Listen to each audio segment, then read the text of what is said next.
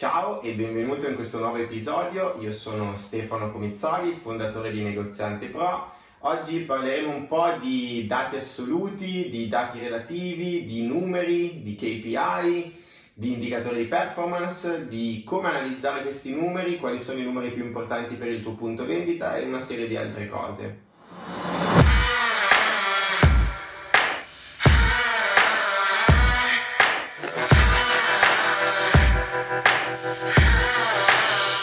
Parte dei negozianti tende ad osservare un numero soltanto. Tutti pensano che il numero più importante da guardare sia quello del fatturato. E oggi voglio sfatare un po' questo mito perché quello del fatturato è la più grande bufala praticamente che esiste nel mondo dei negozianti, ovvero il dato di fatturato di per sé è un numero inutile. Perché se voi pensate al solo fatturato senza pensare ad esempio a qual è il vostro margine e quindi qual è il vostro reale profitto sulla base di quel fatturato, capite benissimo che il numero di fatturato messo così non vi serve a niente, soprattutto perché il fatturato, il numero che indica il vostro fatturato, è quello che viene definito un dato assoluto, ok? Quindi è un numero buttato lì nel mezzo e preso così non significa niente, potrebbe essere 10, potrebbe essere 100, potrebbe essere un milione, ma noi non sappiamo se è un dato positivo o se è un dato negativo. Se lo associamo al fatturato dell'anno precedente e quindi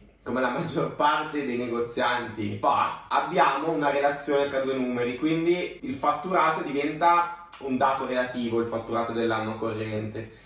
Relativo perché viene messo in relazione a quello dell'anno precedente, però anche qui non possiamo capire se questo dato è positivo, è negativo o è neutro. Facciamo un esempio, mettiamo il caso che quest'anno abbiamo fatturato 1000, ok? In questo preciso giorno. Solitamente cosa si fa? Andiamo a vedere quanto abbiamo fatturato lo scorso anno e così vediamo se abbiamo fatto bene, se abbiamo fatto male. Mettiamo il caso che però lo scorso anno avete fatturato sempre 1000 e quindi adesso avete un dato che prima era assoluto messo in relazione con un altro dato è diventato un dato relativo, ok? Però sono due dati all'apparenza identici.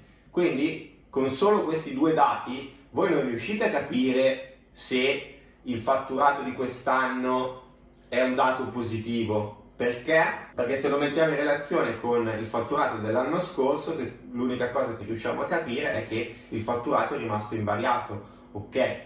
Ma il profitto è rimasto invariato e tutta un'altra serie di cose sono rimaste invariate. Per cui a parità di numeri io non posso sapere se questo è un dato positivo o negativo o se è veramente rimasto uguale, perché potrebbe essere che lo scorso anno io avevo una marginalità superiore rispetto a quest'anno, per cui questo non è un dato positivo, anzi è un dato negativo, per cui il fatturato è rimasto lo stesso, ma i miei margini si sono abbassati perché mettiamo che io quest'anno ho una marginalità, un margine operativo del 15%, mentre l'anno scorso avevo un margine operativo del 20%. L'anno scorso mi, rimanevano attaccati 200 euro quei 1000, quest'anno me ne rimangono attaccati solo 150. Per cui se io metto in rapporto 200 rispetto a 150, capisco che l'anno scorso stavo guadagnando di più a parità di fatturato. Questo, la marginalità, è uno dei KPI. KPI che cosa significa? Key Performance Indicator, ovvero indicatori di performance. Sono quegli indicatori che vanno inseriti tra due numeri messi in relazione, che mi danno il quadro completo della situazione. La marginalità non è eh, l'unico indicatore che devo tenere d'occhio, è uno dei più importanti perché sicuramente mi permette di capire se sto effettivamente guadagnando meno, se i dati che ho a disposizione sono positivi, sono negativi e sulla base di questi dati e sulla base di altri indicatori di performance potrò andare a capire quali sono le aree nella quale sto andando bene e quali sono le aree nelle quali sto andando male. Un'altra cosa che infatti dovete misurare sono il numero di ingressi perché anche qui a parità di fatturato potreste avere degli ingressi differenti. Magari l'anno scorso per fare eh, 1000 euro di fatturato avevate 100 ingressi, ok, quest'anno magari per fare lo stesso numero di, di fatturato ve ne sono serviti 200. E questo che cosa significa? Significa che il ricavo per ingresso è sceso e si è abbassato, vuol dire che l'anno scorso se per un ingresso guadagnavate 10 euro, perché dovete dividere il fatturato per il numero di ingressi, ok? 10 euro, quest'anno ne state guadagnando la metà, 5 euro.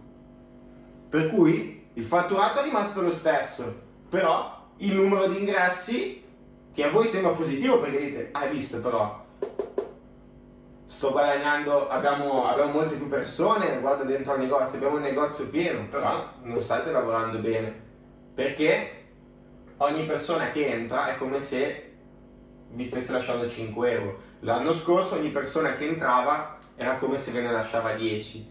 E questo che cosa significa? So che molti fanno fatica a comprendere che ogni persona che entra all'interno del vostro punto vendita, anche se non compra niente, è come se vi stesse lasciando dei soldi è una cosa da, importante da monitorare il ricavo per ingressi perché serve soprattutto a far capire ai vostri dipendenti, ai vostri soci, ai vostri colleghi, ai vostri venditori che ogni persona che entra all'interno del vostro punto vendita ha un valore e questo è il valore di quella persona.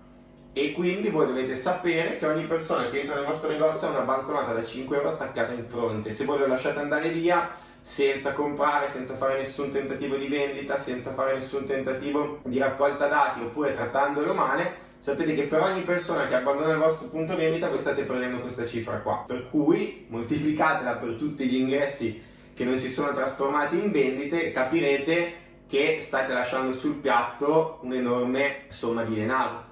Poi, oltre alla marginalità e agli ingressi, bisognerebbe controllare anche il tasso di conversione di questi ingressi e quindi capire qual è la percentuale di visitatori che si trasformano in clienti.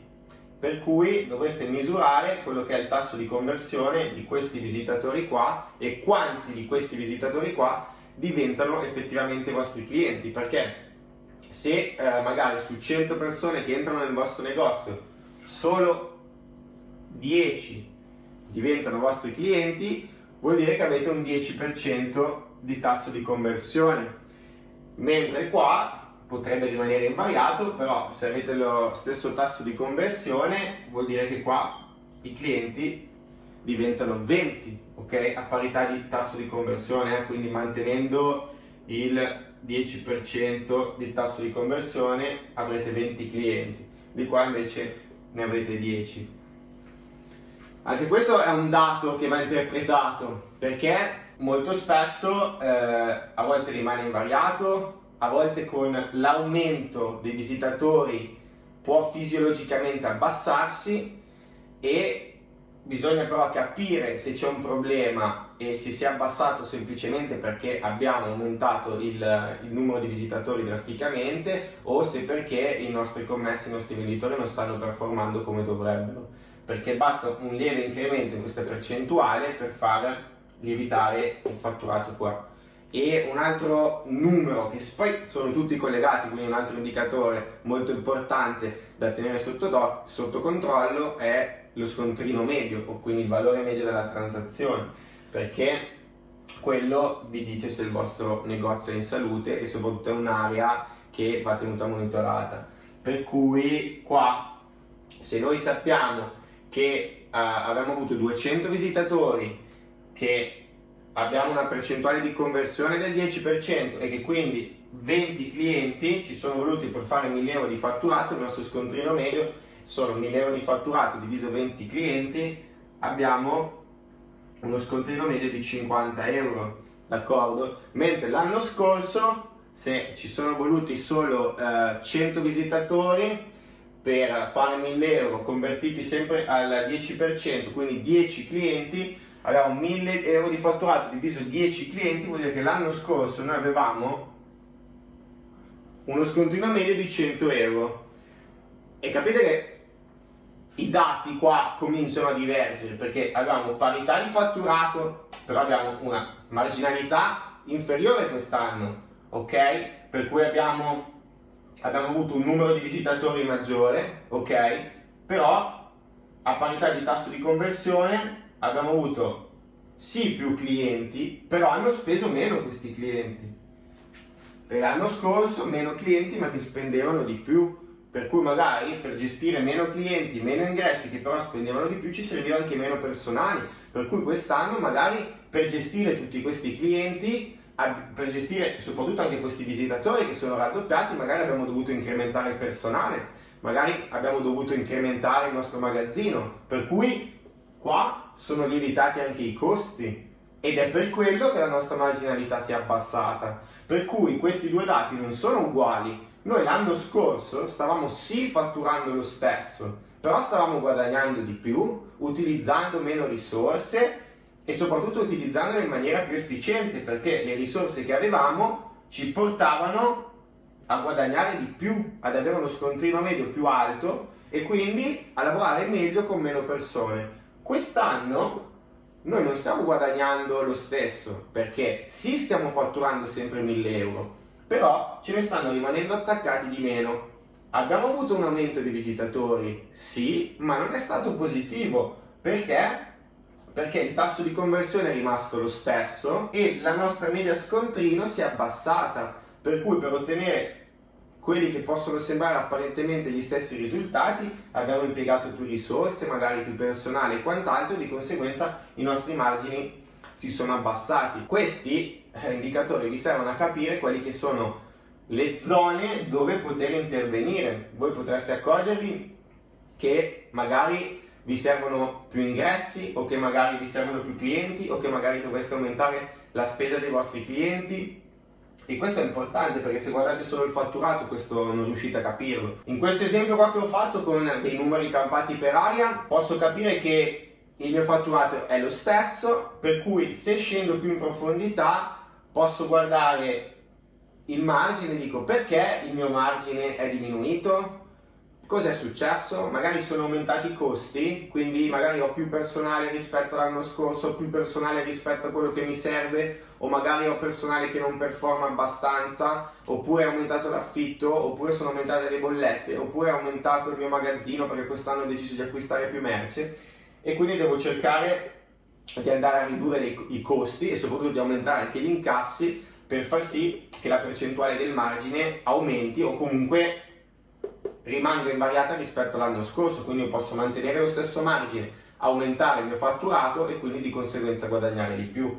Poi devo guardare il numero di visitatori, io posso pensare che avere più visitatori mi possa portare più soldi, però come vedete nella realtà non è così.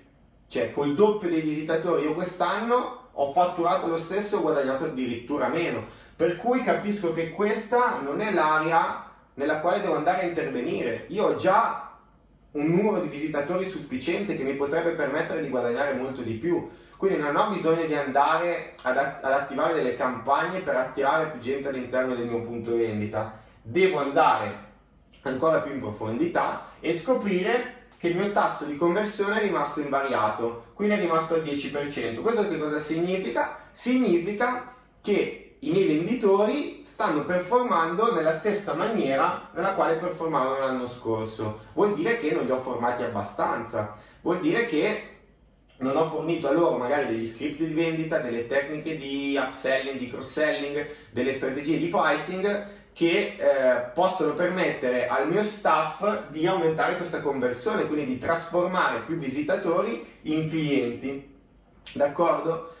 C'è da dire che mantenere lo stesso tasso di conversione ed aumentare il numero di visitatori può essere ritenuto comunque un dato positivo, però poi quello che conta è lo scontrino medio, ok? È l'importo della vostra transazione, perché se aumento il numero degli ingressi e tengo stabile il tasso di conversione, però devo cercare di aumentare lo scontrino medio, perché se no succede questo identico caso qui, ovvero che a parità di fatturato il mio scontrino medio scende. Cioè per cui io ho fatto la, la, doppia fatica, ho fatto il doppio del lavoro per ottenere lo stesso risultato, se non addirittura un risultato peggiore. Perché se prima con 10 persone mi spendevano 100 euro, e io solo con 10 persone riuscivo a fare 1000 euro, cioè adesso me ne servono 20 di persone per riuscire a fare 1000 euro, perché ogni persona spende solo 50 euro all'interno del mio punto vendita. Quindi capite benissimo che servire 10 persone non è come servirne 20, per servire 10 persone magari possono bastare due addetti vendita, per servire 20 persone magari ne serve uno in più, quindi ho anche dei costi più alti per ottenere un margine più basso. Questi sono tra gli indicatori più importanti. In realtà ce n'è un altro che bisognerebbe eh, tenere sotto controllo, ovvero bisognerebbe capire, spezzare questo fatturato in due e dividerlo e capire quale percentuale è dovuta ai nostri già clienti, ok? O quale percentuale è dovuta invece ai nuovi clienti. Dovete capire quale percentuale di fatturato appartiene ai vostri clienti e quale appartiene ai vostri nuovi clienti questo perché? Perché i nuovi clienti hanno un costo di acquisizione che viene spalmato solitamente sulla prima transazione, mentre sulle vendite che fate ai vostri già attuali clienti hanno un margine più alto perché il costo di acquisizione è già stato spalmato su, sulla, loro, sulla prima transazione che hanno fatto con voi. Per cui questo argomento merita un video a parte e magari lo farò anche in futuro.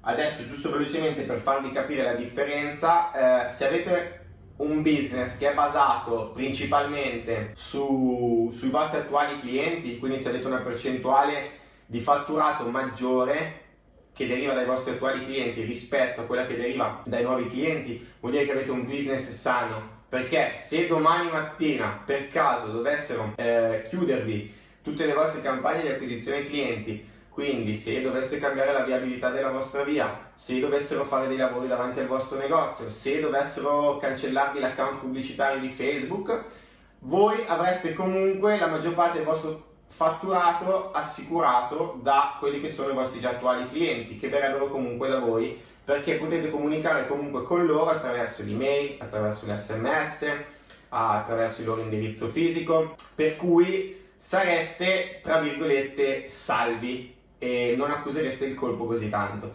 Ma se il vostro business, la vostra attività è basata per la maggior parte su un'acquisizione clienti costante e la maggior parte del vostro fatturato dipende da questi nuovi clienti, capite benissimo che per qualsiasi motivo, eh, per qualsiasi cosa dovesse succedere un imprevisto o il costo di, acqu- di acquisizione clienti dovesse aumentare drasticamente, voi comincereste ad avere dei problemi perché la maggior parte del vostro fatturato dipenderebbe da persone che voi non conoscete, sulla quale eh, non avete potere, con, non, con, i quali non avete un rapporto.